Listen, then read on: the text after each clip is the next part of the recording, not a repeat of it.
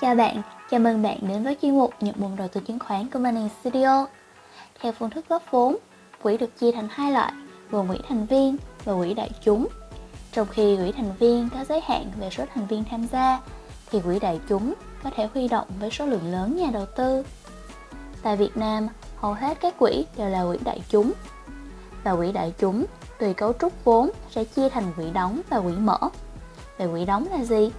Và mọi người đến với podcast hôm nay của Money Studio. Còn về quỹ mở là gì? Bạn chờ Money Studio ở podcast sau nhé. Căn cứ vào cấu trúc vận động vốn, quỹ đầu tư chứng khoán được tổ chức dưới hai dạng là quỹ mở và quỹ đóng. Tài khoản 31 điều 6 Luật hợp nhất luật chứng khoán số 27 văn bản hợp nhất văn phòng Quốc hội quy định. Quỹ đóng là quỹ đại chúng mà chứng chỉ quỹ đã chào bán ra công chúng không được mua lại theo yêu cầu của nhà đầu tư. Nói một cách chi tiết hơn, quỹ đóng là hình thức quỹ phát hành chứng chỉ quỹ một lần duy nhất khi tiến hành huy động vốn cho quỹ và không được thực hiện việc mua lại cổ phiếu, chứng chỉ đầu tư khi nhà đầu tư có nhu cầu bán lại. Nhằm tạo tính thanh khoản cho loại quỹ này, sau khi kết thúc việc huy động vốn hay đóng quỹ, các chứng chỉ quỹ sẽ được niêm yết trên thị trường chứng khoán. Vậy đơn giản có thể hiểu thì quỹ đóng là quỹ chỉ huy động vốn được một lần duy nhất.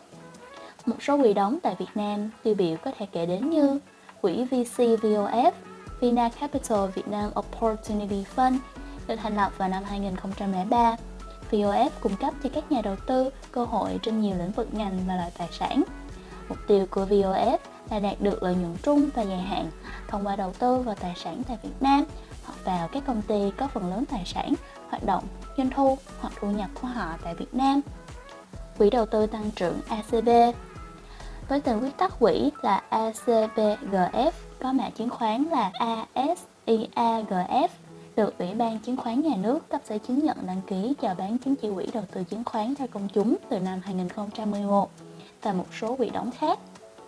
Trên là tổng hợp của Money Studio về quỹ đóng là gì. Hy vọng thông tin này hữu ích với các bạn nhé Xin chào và hẹn gặp lại các bạn ở những podcast sau.